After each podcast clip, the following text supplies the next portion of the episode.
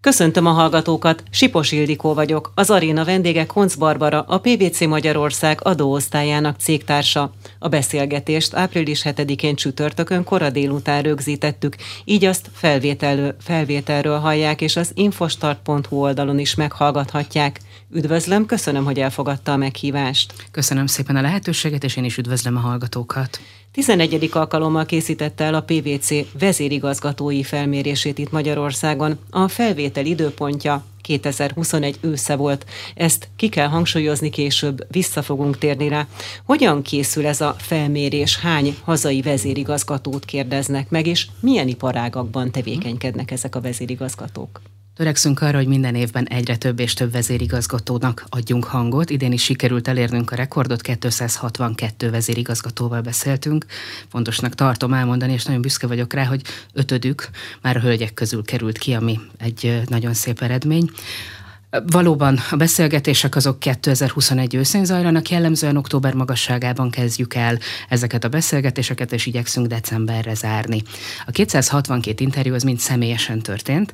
Személyesen alatt értem az online, illetve a ténylegesen személyes beszélgetéseket is. Tavaly teljesen online keretekben beszélgettünk idén, ahol volt lehetőségünk, ott igyekeztünk a személyes találkozást preferálni, úgyhogy ezért is tart ennyi ideig.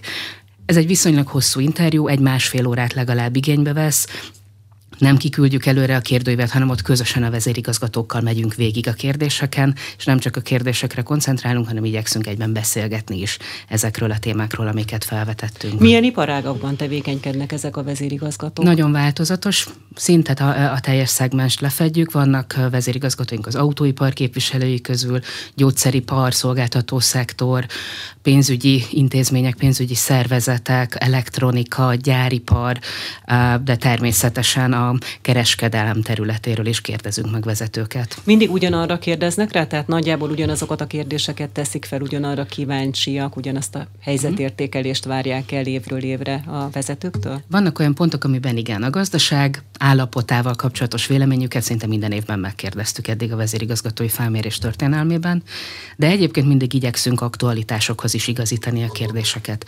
Annyit még tudni kell, hogy ez nem csak Magyarországon zajlik ez a felmérés, hanem a PVC ezt globálisan, világ minden országában, ahol jelen vagyunk, elvégzi, és vannak, kellenek, hogy legyenek közös pontok, mind a globális, mind a magyar felmérés között. Úgyhogy egy kicsit így együtt dolgozzuk ki, hogy az adott évben, vagy az adott két-három évben, akár hogyha hosszabb projektekről vagy stratégiai kérdésekről van szó, mire irányuljanak a témák. Hogy csak mondjak egy példát, Négy-öt évvel ezelőtt a környezetvédelmi kérdéseket még nem annyira feszegettük, de az elmúlt pár évben már abszolút egy kardinális kérdéskör lett ez is. Nemzetközi szinten is mindig 2021 ősze, vagyis hogy ősszel készül ez a felmérés, tehát most akkor 2021 ősze volt a nemzetközi felmérés időpontja is? Igen, pontosan. A globális felmérés eredményét január-februárban szoktuk közé tenni, ehhez szükséges, hogy kiértékelés megtörténhessen, hogy decemberben zárjuk a kérdőíveket.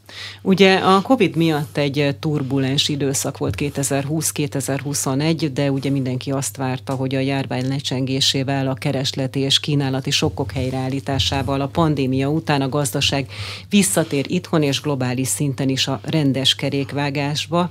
Ehhez képest jött ugye 2022. február 24-e, ez volt az a nap, amikor Oroszország megtámadta Ukrajnát.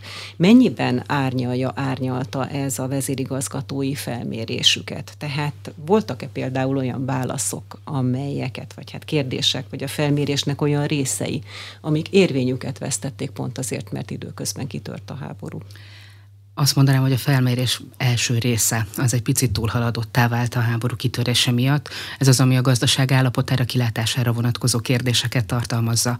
Ugye 2021 őszén a vezérigazgatók inkább attól tartottak, hogy a koronavírus miatt ugye a szállítási láncokban voltak mindenféle fennakadások, ezek nagyon lassan kezdtek helyreállni, ki tudja, hogy meddig tart, inkább ezekről a témákról beszélgettünk, de senkinek a gondolatában fel sem merült, hogy jön majd egy ilyen helyzet, úgyhogy az akkori, a 2021 őszén vélt ö, optimista, pessimista, valós, valótlan várakozásokat a gazdasággal kapcsolatban biztos, hogy felülírta ez a helyzet.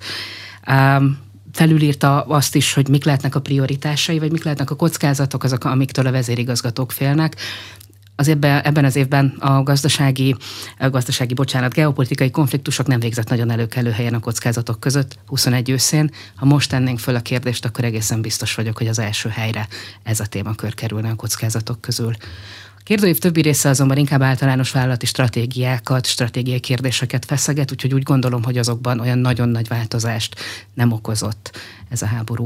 Tervezik-e azt, hogy annak függvényében ugye, hogy ez a konfliktus eszkalálódott, és azóta is tart úgy tűnik, hogy nincs megoldás egyelőre, egy új felméréssel megkérdezik azokat a preferenciákat, a gazdaság állapotára vonatkozó várakozásokat, vagy a félelmekre vonatkozó várakozásokat, amelyek most ugye óhatatlanul kikerültek a 2021 őszén készült felmérésből. Egyelőre nincsenek ilyen terveink, ugye, ahogy mondtam, nem csak Magyarországon zajlik ez a felmérés, hanem a világ nagyon sok országában.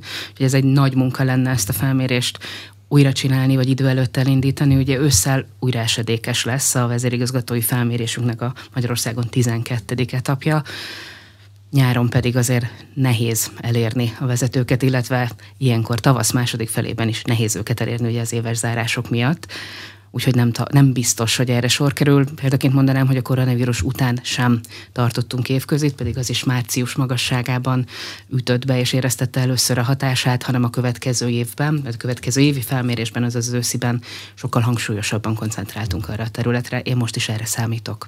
Akkor most nézzük azokat a megállapításokat, amelyek attól függetlenül érvényben maradhatnak, érvényben maradnak, hogy közben ugye a háborús helyzet kialakult, melyek azok a fókuszpontok, amelyeket amelyekre kíváncsiak voltak, és amelyekre olyan válaszok születtek, amelyek időtállóak. Ebben az évben különös figyelmet fektettünk arra, hogy fordítottunk arra, hogy a stratégia alkotásról kérdezzük a vezetőket. Ahogy már említettem, a klíma az egy nagyon aktuális kérdés, ezt nem ebben az évben vettük először a napirendre, de most már egyre mélyebben megyünk bele a kérdésekbe. Vizsgáljuk nyilván a kockázatokat, a várakozásokat, és ebben az évben egy kicsit a hitelesség és a bizalom kérdéskörvel is foglalkoztunk, nem csak a kérdőív keretében, hanem inkább a beszélgetések keretében. Úgyhogy ezek azok a nagyobb témakörök, amik, amik mentén koncentrálódtak a kérdéskörök. Stratégiában például mit tartanak fontosnak a vezérigazgatók? Nagyon érdekes eredmény született, és egy picit engedje meg, hogy össze is hasonlítsam a globális eredményekkel, még a globális vezérigazgatói körhöz képest is sokkal nagyobb szerepet és fontosságot szánnak a magyar vezérigazgatók három terület stratégiai megközelítésének. Ez a három az ügyfél elégedettség, a munkáltató, munkavállalói elköteleződés, illetve az automatizáció, digitalizáció. Mindenhol fontos ez, a globális összehasonlításban is így nagyjából a vezetők háromnegyede azt mondta, hogy ezek mindenképp szerepelnek fontos stratégiai célkitűzések között, de Magyarországon ez az arány még nagyobb. Megkérdezett vezérigazgatóink több mint 80%-a jelölte meg mind a három területet, amit említettem kiemelkedő stratégiai szempontnak. Megjelenik már a stratégiai célkitűzések között a környezetvédelem, azért ez még inkább a vállalatok felére jellemző és helyel közzel még azért mérhető eredményt mutatnak az egyenlőségi kérdések, például a, a vállalaton belül diverzitás erősítése, megkülönböztetésmentes munkahelynek a kialakítása, de ők a, a lista alsóbb részére szorulnak már. Talán lehet azt mondani, hogy éppen azért ez a fontos, mert hogy ebben van igazán hiány itthon, tehát ugye a digitalizációban van egyfajta lemaradása a cégeknek, az automatizációban szintúgy, az ügyfél elégedettségen valljuk be, valóban van mit javítani, tehát ez egyben a hiátusokat is tükrözi? Igen, ezt is lehet mondani. Nyilván aztán, hogy kinél mekkora ez a lemaradás, vagy mekkora ez a hiány, azt iparáktól, vállalatmérettől, szektortól, mindentől függően változhat. De kétségkívül inkább azt mondanám, hogy ezek azok, amik tekintetében a legnagyobb nyomás helyeződik a vállalatokra, akár a vevőik, akár a munkavállalóik, akár pedig az anyavállalataik részéről, hogy ebben nagyon nagy sebességgel haladjanak előre, és minél hamarabb érjenek el szemmel látható eredményeket. Arra vonatkozóan tettek-e föl kérdést, hogy tesznek-e ezen célok megvalósulása érdekében, tehát hogy javuljon a digitalizáció, az ügyfél elégedettség nőjön, illetve hogyha tesznek lépéseket, akkor milyen konkrét lépéseket? Lépéseket tesznek. Azt mondták, hogy ezek a stratégiai célkitűzések, ezek jellemzően még ilyen akciótervekre alá vannak pontva, egy-egy ilyen stratégiai célkitűzéshez akár 10-15 ilyen kis akció is kapcsolódhat, és ezek a vezérigazgatók kezelésében vannak, ők foglalkoznak, velük irányítják ezeket a témákat központilag. Nyilván nem az operatív munkát végzik, de rálátásuk mindenképp van ezekre az akciókra. Tehát nem csak általános stratégiai mondások ezek, hanem valódi megvalósulási lépések is kapcsolódnak hozzájuk. Az, hogy konkrétan mik ezek a lépések, arra mennyi legfeljebb példákat tudnék mondani, mert ott is nagyon széles a spektrum, ahonnan lehet választani így iparák szintjén. Ami viszont nagyon érdekes, hogy tesznek ugyan érte, és a vezérigazgatók is tesznek érte, de nem annyira kérik ezeket számon rajtuk, hogy ezek mennyire sikeresek ezek a lépések. Ebben az évben azt a kérdést is feltettük, hogy nagyon jó, a vállalat stratégiájában benne vannak ezek a célkitűzések, de kedves vezérigazgató, a te személyes teljesítményértékelésedben, bónuszprogramodban is benne vannak ezek a, ezek a célkitűzések, és azért nem annyira biztatóak az eredmények, kevesebb, mint a vezérigazgatók fele, aki ténylegesen elszámoltatható ezeknek a stratégiai lépéseknek a megvalósulásáért, mármint az elszámoltathatóságot. Úgy értem, hogy a bőrére megy a játék, kevesebb lesz mondjuk a bónusza, vagy nem lesz jó a teljesítmény értékelése. És ahogy a stratégiai célkitűzések fontossági sorrendje halad lefelé, ez a százalék is, hogy mennyire kapcsolódik a vezérigazgatók teljesítménye azok eléréséhez is szépen csökken, hogy mondjak egy példát, üvegházhatású gázok csökkentése, az csak a vezérigazgatók 13%-ánál szerepel. Mint célkitűzés az egyéni értékelésében, ugyanakkor majdnem a vállalatok fele ezt egy komoly stratégiai célkitűzésként értékeli. Itt azért látszik ez az aránytalanság, ami a Szeretném, hogy meglegyen, de nem nagyon kérem számon rajtad. De ki az, aki ezt tart. számon kérhetné? A menedzsment? A menedzsment, a board, az anyavállalat adott esetben attól függően, hogy milyen típusú vállalatról van szó. A vezérigazgató is, hogyha egy nagy vállalatcsoport rész, akkor felel felelős, van neki is főnöke, úgyhogy lenne akár olyan fórum is abszolút, aki számon kéri rajta, vagy hogyha nincs is házon belül ilyen fórum, akkor még mindig ott vannak a befektetők, illetve a vevők, akik ki tudják fejezni az ezzel kapcsolatos adott esetben elégedetlenségüket, hogyha ezek nem teljesülnek, ezek a célok. Nehezen képzelhető el az, hogy mit tehet egy vállalat a klímaváltozás ellen. Tehát milyen programokat tud megvalósítani, milyen konkrétumok szerepelnek például a PVC felmérésében? Szerintem minden vállalat tehet a, a, a klímaváltozás elkerülése érdekében, legyen szó egy termelő cégtől, akár egy szolgáltatónál, a lépéseknek a súlya az az, amiben van eltérés. Azt kérdeztük meg a vezérigazgatóktól, hogy egy vállalati szinten tettek-e kötelezettségvállalást. Kettő kötelezettségvállalást firtattunk, az egyik a, a nettó zéró, hogy itt arról van szó, hogy a vállalat a nulla felé közelíti a károsanyag kibocsátását, ideális esetben eléri a nullát is, illetve a CO2 semleges működés iránti vállalás volt a másik, ami, ami iránt érdeklődtünk. Ez az, amikor a saját kibocsátásomat nem, kibocsátásomat nem feltétlenül csökkentem, vagy nem olyan mértékben, de megpróbálom ellentételezni. Nagyon egyszerű példa, veszek támogatok egy esőerdő telepítést valahol a világ másik felén, hogy kiegyensúlyozom az általam okozott károkat. Vagy pedig a műanyag poharakat nem engedem be az irodába. Pontosan. Tehát minden ilyen, amihez kapcsolódhat, az, az ellentételezésben megjelenhet. És azt láttuk, hogy a vállalatvezetőknek, illetve a vállalatoknak nagyjából a 40%-a tett már ilyen elköteleződést. Tehát már ténylegesen egy vállalást uh, írt uh, alá egy belső uh, hitvallást, vagy akár egy külső befektetők felé, uh, ügyfelek felé közzétett vállalást arra vonatkozóan, hogy megteszi akár a CO2 semlegesség, akár a nettó zéro felé a lépéseket, 60%-uk azonban még nem, tett ilyen vállalást, vagy dolgozik rajta, vagy még egyáltalán nem is gondolt rá, hogy ezt megtegye.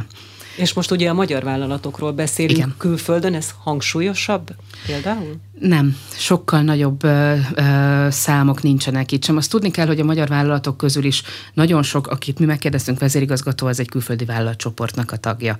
Tehát azért is van elég erős összecsengés a globális, illetve a magyar eredmények között, mert, mert ö, ugye egy magyar leányvállalat az igazodik az anyavállalat által előírt elvekhez. Ha az anyavállalat azt mondja, hogy nettó zéro, vagy nettó zéro lesz, akkor őnek is ezt meg kell tennie. Hogyha viszont az anyavállalati szintjén nem történik meg egy ilyen kötelezettségvállás, akkor a magyar leányvállalatnak adott esetben kevés mozgástere van, hogy önállóan mégis tegyen egy ilyet, nem kizárt, de nem szokták, úgyhogy ezért nincsen olyan nagyon nagy el, eltérés a globális, illetve a magyar eredmények között. Ez egyben azt is jelenti, hogy mondjuk az a 262 megkérdezett magyar vállalat, amely szerepel ugye a felmérésben, az javarészt valamilyen multinak a magyarországi leányvállalata? Részben igen. Minden szentnek maga felé hajlik a keze, a PVC is elsősorban az ügyfélköréből válogat, amikor a kérdőív kitöltését megkezdi, hiszen ezek személyes interjúk. Nyilvánvalóan ez nem százszázalékosan igaz, tehát nem csak az ügyfeleinket kérdezzük, mert az nem biztos, hogy egy jó eredményt adna, de hozzájuk van a könnyebb elérésünk, és ezért egy nagyobb súlyjal szerepelnek a felmérésben a multinacionális vállalatok. Ugye megkérdezték a vezérigazgatókat arról is, hogy milyen félelmeik vannak. Nem tudom, hogy mennyire íródott ez felül, tehát mennyire került ki a mhm. háború miatt a felmérésből, hiszen ugye a felmérés, ahogy azt említettük, 2021 őszén készült. Azért erre érdemes kitérni. Egy pandémiás krízis lecsengése időszakában vagyunk. Mitől tartottak legjobban a vezérigazgatók? Uh-huh. Első helyre az egészségügyi kockázatokat tették a vezérigazgatók, második helyen a makrogazdasági volatilitás szerepel, harmadik helyre pedig a kiberkockázatok zárkoztak fel az idén. Geopolitikai konfliktus nem került fel a dobogóra, ő egy kicsit kívül esett így a vezérigazgatók látókörén még ősszel.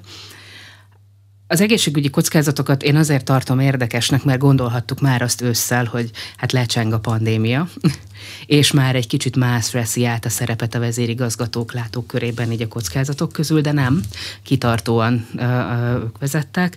Tegyük nagyon... hozzá, a pandémia itt van ugyanúgy? Igen, igen, valóban. És érdekes szereplő volt a kiberkockázatok, ami folyamatosan az elmúlt évek alatt egyre följebb jön a listán. Egyre inkább úgy látják a vezérigazgatók, hogy erre nincsenek felkészülve. Nagyon kevesen mondták egyébként, hogy érték őket ilyen támadások konkrétan, de van bennük egy ilyen rossz érzés, hogy de hogyha egyszer jön, akkor arra nagyon nem vagyunk felkészülve. Hát igen, ez is a pandémiával lehet összefüggésben, hiszen ugye nagyon sokan home office-ban dolgoztak, és ugye a távoli asztali eléréssel biztosított munkavégzés sokkal nagyobb sérülékenységnek teszi ki a céget. Vélhetően ez sem értékelődött felül, amiatt, hogy közben háborús helyzet alakult ki. Én azt mondanám, hogy még akár ez is előfordulhat, hogy följebb került a listán, hiszen azért ennek a háborúnak már a kiberháború is a része. Ez egy olyan háború Európában, amire nem volt még példa, hogy a kibertérben is zajlanak a harcok, nem feltétlenül mondjuk egy magyar cég lesz ennek az áldozata, de hogyha az elmúlt pár napok híreire visszagondolunk, akkor volt magyar cég, akivel kapcsolatban már elhangzott, hogy hacker támadást terveznek ellene, úgyhogy nem tartom kizártnak, hogy az előre kerüljön, akár az első helyre is. A piaci volatilitás, hát ez fönnmaradt, sőt, mi több felerősödött, Igen. ami arra készteti tulajdonképpen az elemző cégeket is, és a gazdaságkutatókat is, hogy szinte már hétről hétre írják felül a korábban várt prognózisukat hogyha a piaci volatilitásról, kiszámíthatatlanságról volt szó, akkor itt milyen kockázatokat nevesítettek a vezérigazgatók? Már megjelent az infláció, Munkanélküliség, nem is munkanélküliség, bocsánat, munkaerő hiánya, az egy nagyon-nagyon fontos kérdéskör volt. Az árfolyam kockázat mellett nem tudnak elmenni a magyar vezérigazgatók, hiszen az az eredményeiket nagyon intenzíven befolyásolhatja fölfele vagy lefele az árfolyam aktuális állásától függően a szállít, beszállítói láncokhoz való hozzáférés, tehát gyakorlatilag a, a szállítói láncoknak a kiszámíthatóságát azt abszolút első helyen emelték ki, hogy abban nem is tudnak tippelni, hogy mikor fog visszaállni, gondoljunk csak a mikrochip hiányra például, aminek a végét függ, attól függően, hogy éppen kit kérdezünk, egy év múlva, vagy akár öt év múlva is tehetik. Úgyhogy talán ezek voltak azok, amik, amik a leginkább foglalkoztatták őket ősszel. Most nyilvánvalóan felkerülne a gondolatok közé az, hogy vajon az Oroszországgal szemben bevezetett szankcióknak közvetetten az ő vállalkozásukra milyen hatása lesz. Infláció, árfolyam mozgás, védekezés. Itt például mi az, ami fölmerülhet, hogy milyen választ lehet erre a helyzetre adni, még akkor szankciós politika és háborús uh-huh. helyzet nélkül. Rákérdeztek-e arra, hogy milyen védekező stratégiát választanak ebben a helyzetben? Konkrét kérdése erre nem irányult, de beszélgetések nyilván zajlottak ebben a témakörben. Az árfolyam kockázattal, meg mostanában az energiaárakkal kapcsolatban, és egyre inkább a váltok határidós ügyletekhez fordulnak, hogy, hogy egy kicsit legalább biztonságot teremtsenek maguknak. Az inflációs várakozások azok az árpolitikájukban kerülnek leginkább bevezetésre, nagyon sok cégtől halljuk meg, de szerintem mindenki, aki mondjuk konyhát szeretne felújítani, vagy házat épít, hallja, hogy nem szerződnek már hosszú távú árakra előre fixen a cégek, hanem nagyon rövid távú árfixálások vannak. Adott esetben hallottam olyat is már, hogy napi árakkal dolgozik egy cég, nagyobb vállalatoknál is valószínűleg egy sokkal gyakoribb ármódosításra van szükség, hogy az inflációs hatások kiküszöbölésében egy kicsit tudjanak játszóteret teremteni maguknak vagy hogyha, mozgásteret, nem is játszóteret. Hogyha az iparágat nézzük, az iparágakat nézzük, akkor voltak olyan iparági szereplők, olyan cégvezetők különböző iparágakhoz kapcsolódóan, akik különösképpen tartottak ezektől a kockázatoktól, tehát az emelkedő inflációtól, az árfolyam ingadozástól, Um, azt mondanám, hogy talán a szolgáltató szektor volt az, ami a legkevésbé érintett ebből a szempontból. A gyártó cégeknél van egy sokkal erősebb kitettség ezekben a témákban, különösen az olyan gyártó cégeknél, akik mondjuk uh, uh, a, a, ki vannak téve a különböző árfolyamok közötti átváltási kockázatnak, külföldről szereznek be, Magyarországon adnak el fordítva, Magyarországon szerez be, külföldön ad el, ne Isten, uh, euróban fizet osztalékot, tehát uh, akiknek tényleg gyakran kell szóra foglalkozniuk azzal, hogy az árfolyamokat figyelembe vegyék és számoljanak vele naponta. Önálluk ez egy nagy kockázat, illetve amit még talán kiemelnék, és ami szerintem egy abszolút akut probléma, hogy a, az energiaigényes gyártóágazatokban az energiaáraknak való kitettség, az szerintem minden egyes vezérigazgatót az elmúlt egy évben nagyon-nagyon komoly gondolkodásra késztet, és, és nagyon komoly gondolkodásra késztet abból a szempontból is, hogy mivel lehet ezeket nem is elkerülni, de inkább mérsékelni ezeket a kockázatokat. A munkaerő hiánya kapcsolatos gondok azok már korábban megjelentek a PVC Igen. vezérigazgatói felméréseiben, hogyha mondjuk megnézzük a 2019-es vagy a 2018-as évet, vagy a kiberbűnözéssel kapcsolatos aggodalom, a kiberkockázatokkal kapcsolatos aggodalom. Kerültek-e fel olyan félelmek erre az asztalra, uh-huh amelyek korábban egyáltalán nem voltak jelen.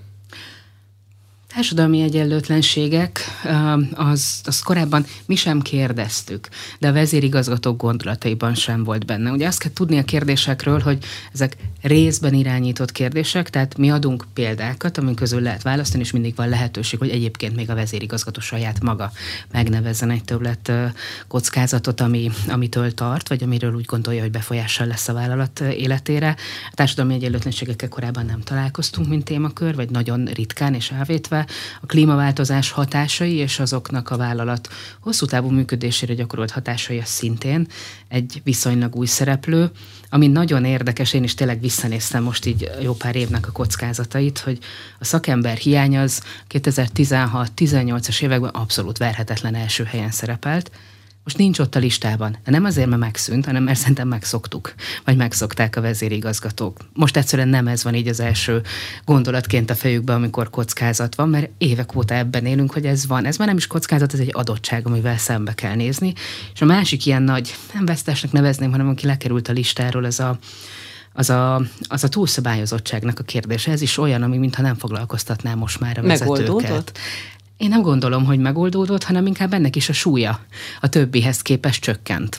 A társadalmi egyenlőtlenségek, azok miként lehetnek hatással egy-egy vállalat működésére? Ezt elég nehéz elképzelni. Hogy egy gyakorlati példát mondjak, egy kiskereskedelmi forgalomban értékesített termékeket termelő cégnél nagyon-nagyon nem mindegy, hogy elnyílik-e az olló. A társadalmi, tehát a társadalmi szakadék, az mekkora lesz a, a jó módúak, illetve az alacsony keresetőek között, mert aki például nem a, az alapvető fogyasztói kosárba tartozó termékeket gyárt, annál minél nagyobb ez a szakadék, minél inkább vannak leszadók, annál kes, kisebb lesz a kereslet a terméke iránt. És hogyha ő egyébként nem a luxusban utazik, akkor ő ténylegesen vevőket veszít, anélkül, hogy nyerhetne a másik oldalon, mert mondjuk én nem fogok több sampont venni azért, mert, mert megtehetem, mert annyi sampont használok, amennyire szükségem van, de lehet, hogy valaki egy olcsóbb samponra fog váltani, hogyha egyébként neki a megélhetésével már, megélhetésére már nem elegendő ez a fizetés, amit kap. A társadalmi egyenlőtlenségekre például honnan várják, várnák a megoldást, a válaszokat a vezérigazgatók? A kormányzat részéről várják azokat az intézkedéseket, mind globálisan, mind pedig, mind pedig Magyarországon, hogy, hogy ezt az ollót egy picit próbálja összehúzni. Nem adnak arra válaszokat, hogy pontosan milyen intézkedéseket tartanának helyesnek. Nagyon kevés vezérigazgató érzi magát felkent szakértőjének a társadalmi kérdések megoldásának, de azt mondják, hogy ezzel a kérdéssel foglalkozni kell, és a közigazgatásban, a kormányban ülnek azok az emberek, akiknek ezt a témát az ászlójukra kell tűzni. Már érintettük azt, hogy milyen témák voltak azok, amelyek kényszerűségből, mert hogy közben az élet felülírta a 2000 őszi, 2021 őszi helyzetet, kikerültek ebből a felmérésből, de ugyanakkor jó pár ö, olyan kérdés relevánsan ö, benne maradt ebben a felmérésben, amely fontos iránymutatás azzal kapcsolatban, hogy a vezérigazgatók hogyan vélekednek egy rendkívül turbulens pandémia utáni időszakot követően arról, hogy milyen lehet a várakozás, milyen lehet a helyzetük. Nézzük akkor konkrétan a várakozásokat. Hogyan látták a közeljövőt 2021 őszén, 2021 végén a magyar cégvezetők? Azt a kérdést tettük fel a megkérdezett vezérigazgatóknak, hogy mennyire bíznak abban, hogy a gazdaság növekedési üteme pozitív irányba változik, gyorsulni fog, vagy esetleg stagnálni fog, és van olyan, aki azt gondolja, hogy majd ez az ütem ez, ez csökken, inkább lassulás irányába fog tendálni. Azt az eredményt kaptuk, hogy a magyar vezérigazgatók hagyományosan, és ez ebben az évben sincsen másképp pessimistábbak, mint a világszintű felmérésben részvő vezérigazgatók, hiszen a globális felmérésben az jött ki, hogy 77%-a a megkérdezett vezetőknek úgy véli, hogy gyorsulni fog a gazdaság növekedési üteme, míg ez Magyarországon csak 46%. Hozzátenném, hogy Tavaly is már pessimistábbak voltak a, a magyar vezetők, de akkor még 65%-uk úgy gondolta, hogy gyorsulni fog a növekedés üteme ez most így jelentősen csökkent. Ez ugye a világgazdaságra vonatkozott ez a kérdés, de az magyar vezetőket kérdeztük a magyar gazdaság növekedésével kapcsolatban, és itt is egy hasonló számot kaptunk, 49%-uk, tehát valamivel kevesebb, mint a megkérdezett vezetők fele bízott a gyorsulásban. Nyilván ezt a kérdést ezt nagyon érdekes lenne most újra feltenni. Én, hogyha tippelnem kéne, akkor az lenne válaszom, hogy most már ezek a számok jóval alacsonyabbak lennének, mind a világgazdaság, mind pedig a magyar gazdaság növekedési ütemével kapcsolatban. Rákérdeztek-e arra, hogy mi az oka annak, hogy azért ilyen mértékben növekedett a pessimizmus? Úgy látták, hogy a pandémia az Magyarországon és a Magyarországon lelevő cégekre negatív hatást gyakorolt. Ugye a beszállítói láncok megszakadásának mi is az egyik vesztesei voltunk. Talán nagyon éreztette hatását, és nagyon sok cég tartozik ebbe az iparág, vagy a beszállítói körbe az autóiparban, elektronikában felmerülő csiphiány nagyon sok vezetőtől hallottuk konkrétan ezeket a szavakat, hogy hát nem tudom kiszámítani, hogy lesz-e megrendelésem, mert majd az én megrendelő megrendelőjének a megrendelőjétől függ, hogy mikor lesz projekt. És mivel nálunk nagyon ö, több, nagyon sok szintből álló beszállítói láncok állnak össze, ezért ez a dominó hatás, ez talán a magyar vezérigazgatók optimizmusát egy kicsit jobban letörte. Egyébként ez az optimizmus, ez mennyiben ö, van csökkenő pályán, hogyha megnézzük a korábbi vezérigazgatói felméréseket, vagy volt-e esetleg olyan név, amikor ez csúcsponton volt? Azt mondanám, hogy a csúcsponton az, az 80% körül értéket mértünk, ha jól emlékszem, a koronavírus előtti években, utolsó években. Egy picit mindig pessimistábbak voltunk, mint a világ átlag, de általában a trend az a, a, a világvezérigazgatói felmérés trendjeivel haladt párhuzamosan, sőt, ha jól emlékszem, egyszer talán volt egy év, de talán egyet tudok mondani, amikor optimistábbak voltak a vezérigazgatók kétszázalékkal, mint a, a, a magyar vezérigazgatók, mind a globális szinten megkérdezettek egy ilyen hullámot tudnék felrajzolni, a 11 éve csináljuk így a felmérést, így ránéztem az összehasonlító táblára, körülbelül egy ilyen hullámnak a, a egy ilyen színuszgörbe szépen berajzolható a várakozásokból, hogyha azt veszük figyelembe, hogy kik számítanak gyorsulásra, tehát az optimizmus kikre jellemző. Korábban mi törte meg az optimizmust? Ugye most abszolút meg lehet mondani, hogy a pandémia, a Igen. koronavírus megjelenése a felelős. Á, ugye a gazdasági válságnak volt egy ilyen tovagyűröző hatása, volt egy ilyen mini hatás, aztán volt egyfajta uh, negatív várakozás, ez talán 2018-2017-es évekre volt a leginkább jellemző, hogy azt mondták, hogy most már annyira jól megy minden, hogy ennek most már be kell szakadnia, mert hogy vannak ezek a tíz éves ciklusok, és mindjárt ott vagyunk, és, és kell, hogy jöjjön valami válság. Ez szerintem 11-18-ban nagyon megmutatkozott az eredményekben. Aztán korábban voltak olyan indokok itt 14-13 környékén, amikor a túlszabályozottságot azt egy nagyon-nagyon kritikus pontnak érezték, és egyfajta békjóként fogta föl mind a globális felmérés, mind a magyar vezérigazgatói felmérés résztvevői, és úgy érezték, hogy ez nem fogja lehetővé tenni, hogy ők tovább, tovább mozduljanak a pályán. Aztán ezen túl lettünk, és utána pedig beütött a, a, a, a koronavírus, úgyhogy ez megint mindent felülírt. Hitelesség és bizalom, ugye ebben a témakörben is kérdezték a vállalatvezetőket, ilyenkor konkrétan mit kérdeznek? Ezek a kérdések, ezek sose ilyen konkrétan vannak megfogalmazva. Ugye nyilván, hogyha egy vezetőnek felteszem azt a kérdést, hogy tisztelt vezérigazgató úr, bíznak-e önben az alkalmazottai, akkor arra jó szívvel senki nem mondja azt, hogy nem. Úgyhogy igyekszünk egy kicsit inkább arról az oldalról megközelíteni egyrészt a saját kérdőívünkben, hogy, hogy ők milyen projektekért felelnek, hol vannak a felelősségeik, mik azok, amiket az ászlójukra tűznek, mik azok a visszajelzési fórumok, amiken ők információt gyűjtenek, és a saját vezérigazgatói felmérésünk mellé ebben a témakörben mellé olvassuk az Edelman Trust Barométer című felmérést is, ami kimondottan a bizalom kérdéskörére koncentrál, és akkor ennek a kettőnek az együttes olvasatából vontunk le az idén következtetéseket. Ez a barométer, ez mit kérdez, és hogyan segíti ez az önök felmérését? Ez egy, egy kommunikációs cég által végzett nagyon-nagyon széles körű felmérés. Ha jól tudom, talán 30 ezer megkérdezett, tehát is bevonnak nagyságrendileg ebben a kérdőívben. Ez kimondottan a vezérigazgató, mint ember, és a vezérigazgatókkal szemben támasztott kommunikációs elvárásokat kérdezi, és ugye mi megkérdezzük a vezérigazgatót, hogy ő mit gondol, mint ember, és ezt pedig mellé tesszük, hogy róla mit gondolnak, mint emberről a munkatársai a beosztottai, és akkor kettőből együtt kapunk egy hiteles képet.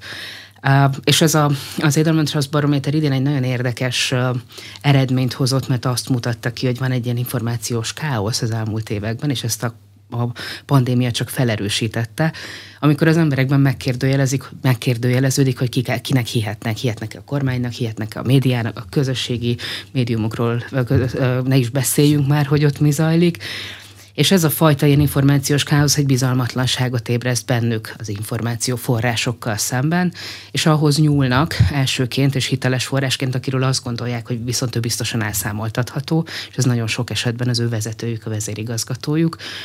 És és ezért fognak hozzáfordulni, és fogják őt tekinteni hitelesnek, mert a többiben megkérdőjel, többi forrásban megkérdőjeleződött már a bizalmuk. Igen, én is olvasom a felmérésben, hogy hiteles láncszem a vezérigazgató a magánszféra és a közszféra között. Hát Igen. azért ez elég nagy felelősséget rak egy-egy vállalatvezető vállára. És nagyon-nagyon túlmutat az általános vezetői szerepen. Így pont ezt a példát föl lehet hozni, hogy bármelyik vezérigazgatót 2019-ben megkérdezzük, hogy holnap hitelesen kell döntést hoznod arról, és ki kell állnod az embereit közé, és el kell mondanod, hogy már pedig FFP2-es maszkot kell hordanotok, mert az az, ami megakadályozza a vírus terjedését, úgy, hogy egyébként te mondjuk egy céggyárat vezetsz, vállalod el, valószínűleg nagyon sokan azt mondták volna, hogy hát nem, hát ez, ez egy egészségügyi szakember dolga, aztán egy fél évvel később hirtelen abban a pozícióban találta magát, hogy igenis neki kell kiállnia, neki kell a döntést meghoznia, nyilván nem csak saját kútfőből dolgozva, de a szócsöve ennek a döntésnek egészségügyi területen az mindenképp ő lett. Úgyhogy ez egyrészt újra gondolásra készteti a vezérigazgatói, vezérigazgatói szerepeket, a belső megélést is, és a külső várakozásokat is. Akkor a pandémia erre ráerősít. Abszolút. Abszolút, sőt, ezt, ezt mint hogyha egy reflektorral világította meg, hogy most már egy nagyon más szerepet is adunk a főnökünknek. Ő már nem csak a munkánkért felel, hanem az információ halmazból a megfelelő kiválogatásáért is egy kicsit irányba, irányába is kicsit terelget minket. Ez Korábban egyáltalán nem jelent meg például a prioritások között a felmérésben? Nem, ezzel abszolút nem találkoztunk. Vezérigazgató hagyományos, hagyományosan az ő szerepét úgy képzelte, hogy a pénzügyi számok legyenek rendben, meg legyen meg a megfelelő mennyiségű ember, persze ehhez majd a HR így a megfelelő uh, tehetségmenedzsmentet hozzáteszi, meg felveszük a megfelelő embereket, én meg majd hozom a számokat. Most már a számokat hozni nem elég, hanem sokkal inkább egy szélesebb körű szerepet kell felvállalni. Rákérdeztek-e arra a felmérésben, hogy a pandémiás válság kezelésekor milyen helyről kaptak segítséget a vezérigazgatók? Tehát kaptak-e bármilyen olyan iránymutatást, amely segítette őket ebben a krízis kezelésében? Ebben az évben nem, tavaly beszélgettünk erről inkább, már mint a, az ebben az évben a 2021 őszét értem, hogy 2020 őszén beszélgettünk inkább erről a kérdéskörről, hogy ki mire támaszkodik, vagy ki kire támaszkodik, amikor ezeket a döntéseket meghozza. Uh, nagyon sok cégvezető mondta azt, hogy összeválogatott egy csapatot így a cégen belül különböző pozíciókból, a gazdasági vezetőtől, a, a műszakvezetőn át a HR vezetőig, tehát olyanok, akiknek úgy bármi közük lehet így a működéshez, és velük egy ilyen tanácsadó csapattal együtt próbálják a leginkább helyes döntéseket meghozni. Mindenféle forrásból tájékozottak, tájékozottak egyrészt a, a, a kormányzati egészségügyi forrásokból érkező kérdésekről, de volt olyan vezérigazgató, aki egy kvázi saját egészségügyi tanácsadó csapatot állított föl magának, egy meglehetősen nagy kórháznak az orvosigazgatójával épített ki egy olyan kapcsolatot, hogyha elbizonytalanodott, akkor nála tudta csörgetni a telefont, hogy most itt akkor mit csináljunk, kell az a plexifal, vagy anélkül is lehet most már tovább menni. Úgyhogy nagyon-nagyon széles körű volt ez a, az a skála, amiből ők válogattak. Senkitől nem hallottam azt, hogy, hogy egy bizonyos forrás volt az egyetlen hiteles, ahonnan az információt lehetett hozni, hanem sokkal inkább szélesebb, sok helyről összegyűjtött információ morzsákból rakták ki a képet. Tehát tulajdonképpen így hoztak meg nagyon gyorsan olyan döntéseket, hogy hogyan kezeljék a pandémiát, mikor rendeljenek el home office-t, mikor tegyék kötelezővé a maszkhasználatot, vagy mikor alakítsanak ki üvegeket, amennyiben ez szükséges a munkahelyeken. Igen, pontosan. Tehát nem volt egy egyértelmű iránymutatás, esetleg még az anyavállalattól jöhetett valami, amit, amit még magukra nézve kötelezőnek ismertek el, de ez sem segített mindig, hanem tényleg ez a gyűjtögetés kis puzzle darabokból állt össze a, a döntésüknek az alapja, igen. Térjünk még oda picit vissza, hogy milyen félelmeik voltak uh-huh. a vezérigazgatóknak, és ugye említettük azt, hogy a piaci változékonyságból, az ellátási láncok szakadozásából, vagy nem helyreállásából azért még nagyon sok félelem van, de a vírus megjelenését már sikerült kiheverni, tehát pandémiás félelem, a járvány föllángolásától való félelem, ez már nincs ott a gondolkodásban? Ott van a gondolkodásban, de sokkal-sokkal kevésbé hangsúlyosan, mint, mint egy évvel korábban. Egy kicsit most már olyan rezignáltak lettek szerintem a vezérigazgatók, de mondjuk akár én is, hogyha magam nevében beszélhetek, hogy, hogy most már nem egy ilyen félelem van akár mondjuk bennem, vagy egy vezérigazgató, hogy ú, és akkor jön az x hullám, hanem hogy mm, igen, hát az x hullám biztos, hogy jön, majd, hogyha jön, akkor azt ott kezeljük, de nem ezen gondolkozom, mert, mert ez már annyira az életem része, hogy majd jön egy hullám, hiszen két éve ebben élek, hogy egy kicsit ez így hátrébb szorult így a, a félelmek sorában, és nem az, ami napi szinten foglalkoztatja őket. Ugye ez 2020-ban egészen más volt, akkor egészen a szemünk előtt neonként világított ez a, a pandémia, most ez ott van a tudatban, de már egészen hátra szorult. A, a megoldandó problémák, szokás, a megoldandó szokásos problémák egyikévé vált, ha talán mondhatjuk így. A munkaerő probléma viszont továbbra is Igen. nagyon akut és nagyon fontos megoldásra váró feladat. Itt milyen megoldásokat látnak a cégvezetők? Nagyon fontosnak tartják azt, hogy vonzóak legyenek a munkakeresők számára nagyon sok cég tesz olyan intézkedéseket, amivel a mai fiatalokat meg lehet szólítani. Legyen szó arról, hogy egy rugalmas munkavégzési lehetőség ilyen szép magyar szóval, ez ilyen nagyon divatos munkahelyek legyünk, hogy ami bent van, a színes, jól néz ki, de egyébként meg de te döntöd el, hogy bent dolgozol, vagy otthon dolgozol, ez nyilván azokra a munkahely, munka folyamatokra igaz, amiket lehet otthonról is végezni. Amik olyan munkafolyamatok például egy gyár esetében, amihez mindenképp szükséges a jelenlét, ott nagyon komoly intézkedések történtek a bérsávoknak az emelésével kapcsolatban, tehát több cégnél is szignifikáns béremelésekre került sor, amikor azt tapasztalták, hogy már egyszerűen nem tudnak senkit sem attraktálni, senki sem jön hozzájuk dolgozni. Aki pedig már ott van náluk, ott pedig nagyon-nagyon nagy hangsúlyt, a korábbiaknál jóval szignifikánsabb hangsúlyt helyeznek a megtartásra, tehát az elkötelezettségének az erősítésére, ennek a lojalitásnak a fejlesztésére. Ez is különböző programokkal, lojalitás bónusszal például nagyon sok olyan gyártócég van, ahol akár a soron lévő munkások kapcsán is bizonyos időszak után szakaszosan szépen emelkedik a fizetésük, vagy plusz egy bónuszt kapnak, tehát egy extra juttatás jár a hűséges dolgozóknak. És a tehetségeknek a menedzsmentje talán a harmadik pont, amit így említenék, ami kiemelt kérdéskörré vált szerintem a vezérigazgató gondolkodásának is. Korábban ezzel tényleg így a hárosztály foglalkozott, most meg már a vezérigazgató is ebben a kérdésben kell, hogy nyilatkozzon, mert már ez annyira fontos. Tehát úgy tűnik, hogy ezen a területen ráléptek a probléma megoldás útjára? Inkább azt mondanám, hogy mindenki megteszi, amit tud. Az, hogy ez meg fogja oldani a problémát, az már egy kérdés nem fog hirtelen a munkaerőpiacon megjelenni egy hatalmas extra többlet. Úgyhogy az automatizálás szerintem pillanatnyilag az, ami ezt a szorító munkaerő hiányt meg tudja oldani jobban. Nem számíthatunk erre, hogy hirtelen megjelenik egy-két millió ember, akit, akit aztán meg le, aki majd állást keres, és nem mi keressük majd a, a munkavállalókat megteszik, amit tudja, amit tudnak, nagyon sok figyelmet fordítanak ezekre a kérdésekre, sokkal többet, mint korábban, ezt a helyzet adja, és bíznak benne, hogy a lehetőségekhez mért a leginkább a, a, meg, megoldja majd a problémáikat, de erre nincsen garancia. Hogyha röviden summázni kéne uh-huh. azt, hogy miképpen változott meg az elmúlt években az a nagy kép, uh-huh.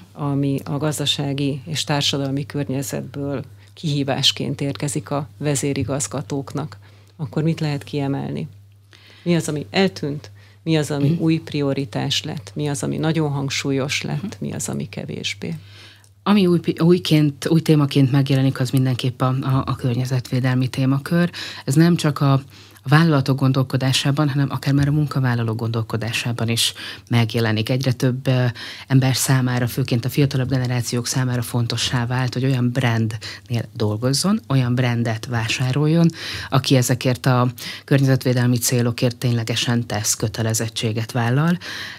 Úgyhogy ezt nem lehet már sokáig kerülgetni, nem csak a jól felfogott saját érdekünkből, hanem azért, mert a piacunk egy részét is elveszíthetjük, hogyha ezzel kapcsolatban nem lépünk.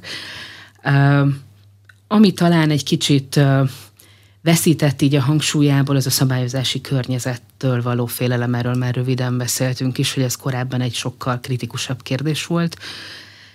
Ez a probléma sem szűnt meg, hanem ezt is egy kicsit megszoktuk. Bár igaz, hogy azért nagyon sok jogalkotó tett annak érdekében, hogy különböző olyan megoldásokat, támogató eljárásokat dolgozzon ki, amelyel segíti a cégvezetőknek, vagy egyszerűen az állampolgároknak is a mindennapi ügyeinek az intézését. E, ez abszolút igaz, de azt se felejtsük el, hogy jönnek be az új témák, amikre megjönnek az új szabályozások.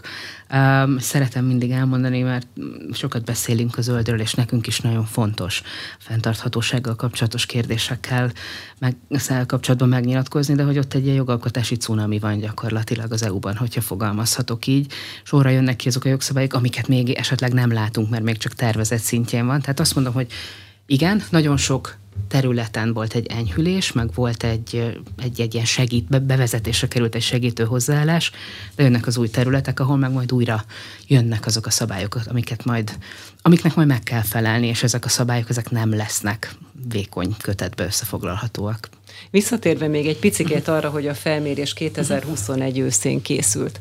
Olyan visszajelzést nem kaptak a vállalatvezetőktől, vezérigazgatóktól, hogy hú, hát itt nagyon megváltozott a helyzet, és hogy sok olyan kijelentést, észrevételt, véleményt, amelyet a felmérés során ugye megkérdeztek tőlük, azt ők árnyalnák, módosítanák. Nem érkezett esetleg pont a háborús helyzet miatt ilyen jellegű visszacsatolás? Rendkívüli helyzet, ugye akár mhm. rendkívüli válaszokat is teremthet Visszacsatolás érkezett, múlt héten volt az a rendezvényünk, amikor a, a megkérdezett vezérigazgatókat meghívtuk egy eseményre, ahol sok hasznos és jó előadás mellett tájékoztattuk őket, és a, tájékoztattuk őket arról, hogy mégis mire adtak ők válaszokat, és itt a beszélgetések során azért elég sokszor elhangzott, hogy hát erre azért nem számítottak, és hogy most már főleg a várakozásaik tekintetében sokkal sötétebben látják a jövőt, meg egyébként is eltelt két-három hónap. Ez a két-három hónap gazdasági szempontból sem sem igazán pozitív irányt mutat most még így a háborútól függetlenül is. Hogyha, hogyha az nem lett volna, akkor is lehet, hogy egy picivel borúsabb lennének a várakozásaik, így meg aztán pláne. Olyan visszajelzés nem érkezett, hogy, hogy ezt nem kéne publikálni, mert ez már nem igaz, hiszen minden felmérésnek van egy átfutása. Minden felmérés egy adott időpillanatot rögzít. Hogyha azzal a ahogy ön is többször elmondta a mai beszélgetésünkön, hogy ez 21 ősze, hogyha ez nyilvánvaló, hogy ezek arra az időszakra vonatkoznak, akkor szerintem ez valid, ez a felmérés, és majd lesz lehetőség, hogy az új megváltozott körülmények közötti véleményüket kifejtsék, és akkor majd egy újabb valid adathalmazt kapunk. Egyébként, amikor bemutatták a felmérést, akkor nyilván ugye elhangoztak olyan beszélgetések, amelyek egy picit aktualizálták a helyzetet, Megfogalmaztak akkor konkrétan félelmeket, vagy stratégiaváltást a uh-huh. vállalatvezetők? Jellemzően nem. Sőt, volt egy-két olyan nagyon érdekes beszélgetés, aki azt mondta, hogy ö, ö, ezt ő egy rövid távú dolognak tartja. Ő egy olyan iparágban működik, ahol közép és hosszú távon már a háborús helyzetet? Igen, nagyon érdekes volt számomra is, hogy olyan majdnem érzéketlennek tűnt a beszélgetés, de tisztába tette a vezérigazgató, hogy itt nem arról van szó, hogy ő érzéketlen, hanem hogyha nem emberként, nem magánemberként mondja ezt, hanem vezérigazgatóként az ő iparága olyan, hogy, hogy négy-öt év az a minimum tervezési uh-huh. is. Ezt lehet tudni, hogy ez milyen iparág? Ez autóipar. Uh-huh. Hát mondjuk ott azért az ellentási láncokban komoly szakadozások Igen. voltak. Igen, de ez az autóiparnak ez az új feltörekvő ága, ugye az elektromos akkumulátorok témaköréhez kapcsolódóan. Azt mondta, hogy ők, ők hosszú távon terveznek, nem tehetik meg, hogy megtorpanjanak egy, egy ilyen, hál' Istennek, lokál, tehát lokalizálható, és reményeink szerint az is marad lokalizálható konfliktus miatt. Hát csak mondjuk, hogyha nincs alapanyag, akkor kénytelen megtorpanni. Igen, akkor kénytelen megtorpanni, de ugyanakkor Ukrajna és Oroszország nagyon-nagyon nem áll a, a, a célpiacok, illetve a forráspiacok listáján, előkelő helyen. Ukrajna szinte nem kerül föl a listára egyáltalán, és Oroszország is épp, hogy befér az első tízbe, amikor azt kérdezzük a vezérigazgatóktól, hogy melyik országok számukra a legkritikusabbak és legfontosabbak a cégük működési gazdaságuk szempontjából. Válaszolták ezt még 2021 mhm. őszén. Nyilván ez azért ahhoz képest akkor nem változott az el, elmúlt hónapokban sem. Valószínűleg nem. Tehát nyilván vannak olyan iparágak, már ön is említette, vagy beszélgettünk már róla, hogy például gyógyszeriparnak kimondott a lehet célországa az Oroszország vagy a volt fák, vagy fákállamok. Igen, gyógyszeriparra nem vonatkoznak a igen, szankciók. Igen, tehát hogy ott ugye meg is kellett azokat a lépéseket tenni, hogy ez jelentsen problémát. A többieknek Oroszország nyilván egy nagy piac, de ők nem arra koncentrálnak, hanem sokkal inkább a nyugat-európai piacokra, és azoknál a könnyebben szállítható termékeknél, pedig az USA is egy kiemelkedő kiemelkedő terepnek számít, vagy célpiacnak számít, úgyhogy ott úgy nem érzik az orosz gazdasági szankcióknak a hatá- negatív hatását még. Tehát akkor az önök által megkérdezett vezérigazgatók, illetve az általuk működtetett nagyvállalatok relatíve kevés kapcsolatot ápolnak különböző orosz piacokkal, Igen. vagy ukrán piacokkal? Nyilván van olyan cég, akire ez nem igaz, tehát tudnék mondani egy-két példát, akinek nagyon fontos kereskedelmi partnere, de hogyha 262 vezérigazgató átlagát vesszük, akkor ez az állítás az abszolút helytálló, hogy számukra nem ez a kiemelkedő célpiac. Említette azt is, hogy ugye ezt megkérdezték konkrétan sorrendiség, Igen. sorrendiség szempontjából, akkor hanyadik helyre sorolták? Kilencedik helyen volt átlagosan Oroszország, általában. átlagosan mhm. kilenc. Uh-huh. Németország vezet, ez gondolom nem olyan nagy meglepetés. Második helyen az Egyesült Államok áll, a harmadik helyre pedig Kína zárkózott. Tehát van keleti nyitás, hogy így fogalmazzak, de ez inkább Kína. Tehát, mint hogyha átugranánk Oroszországot, és sokkal inkább arra jóval nagyobb piacra koncentrálnak. Egyébként az elmúlt 11 évben hogy alakult ez a preferencia sorrend az egyes országok között? Németország első helyet nem lehet elvenni. Szerintem még nem láttam az elmúlt 11 évben más országot az első helyen. Kína ő messziről indult, Az Egyesült Királyságnak csökkent a jelentősége, dobogós volt nagyon sokáig, de most már lecsúszott róla. Az Egyesült Államok pedig mindig fontos szerepet töltött be. Volt más európai ország is, aki szerepelt így az élmezőnyben, de azért ez a, az első Három-négy ország az úgy, abba, abba Kína került be újonnan, egyébként így a résztvevők többsége a stabil volt. Az Egyesült Királyság vélhetően a Brexit hatására Igen. csúszhatott le? Igen, mert tavaly láttuk azt először, hogy, hogy nála csökkenő fontossági, tehát az eredmények azok csökkenet, a fontosságának a csökkenését mutatják, úgyhogy nem tudom, nem tudok elmenni amellett a gondolat mellett, hogy ez a Brexit hatására történt. Amikor bemutatták a felmérést, akkor a háborús helyzet eszkalálódásától, tartóságától tartottak-e a vezérigazgatók. Ugye nyilván ez is nem a mhm. felmérésben konkrétan csapódik Igen. le, hanem a felmérés bemutatásakor, az ott folytatott beszélgetésekkor. Nagyon változatos képet mutattak. Most nyilván uh, erről felmérés nem készült. Igen, ki, azért mondom, hogy a felmérésen kívül Igen. egy igen, én a, én a saját beszélgetéseimből tudok kiindulni, és mondjuk én beszélgettem 8-10 emberrel, 8-10 vezérigazgatóval, mondjuk így az este folyamán. Volt, aki igen, volt, aki azt mondta, hogy ez egy ilyen háborús helyzet lesz, és egyik fél sem fogja beadni a derekát. Ugye szólt itt arról korábban, hogy majd népszavazás lesz a békefeltételekről, ezt, ezt itt többen említették, hogy ez gyakorlatilag lehetetlenné teszi a békekötést. Volt olyan is, aki ugyanakkor azt mondta, hogy ő e, még két-három hetet ad ennek, és így vagy úgy, de le fog zárulni. Tehát az a fajta akut háborús helyzet, ami most van, az, az nem fog e, tovább zajlani, konfliktus marad, és nyilván lesznek e, olyan dolgok, amiket intézni kell, de ez a fajta erős konfliktus, ez megszűnik. Egy kicsit talán, hogy említettem ezt, hogy az elmúlt két évben mindenki egy kicsit ilyen egészségügyi szakértő volt, most meg mindannyian egy kicsit külpolitikai szakértővé próbálunk avanzsálni, és mindenkinek van így egy véleménye, de hogy az igazság hol van, azt szerintem majd a történelem fogja nekünk megmutatni. Köszönöm szépen. Az elmúlt egy órában Konc Barbara, a PVC Magyarország adóosztályának cégtársa volt az Inforádió arénájának vendége. A műsor elkészítésében Módos Márton főszerkesztő vett részt. A beszélgetést április 7-én kora délután rögzítettük.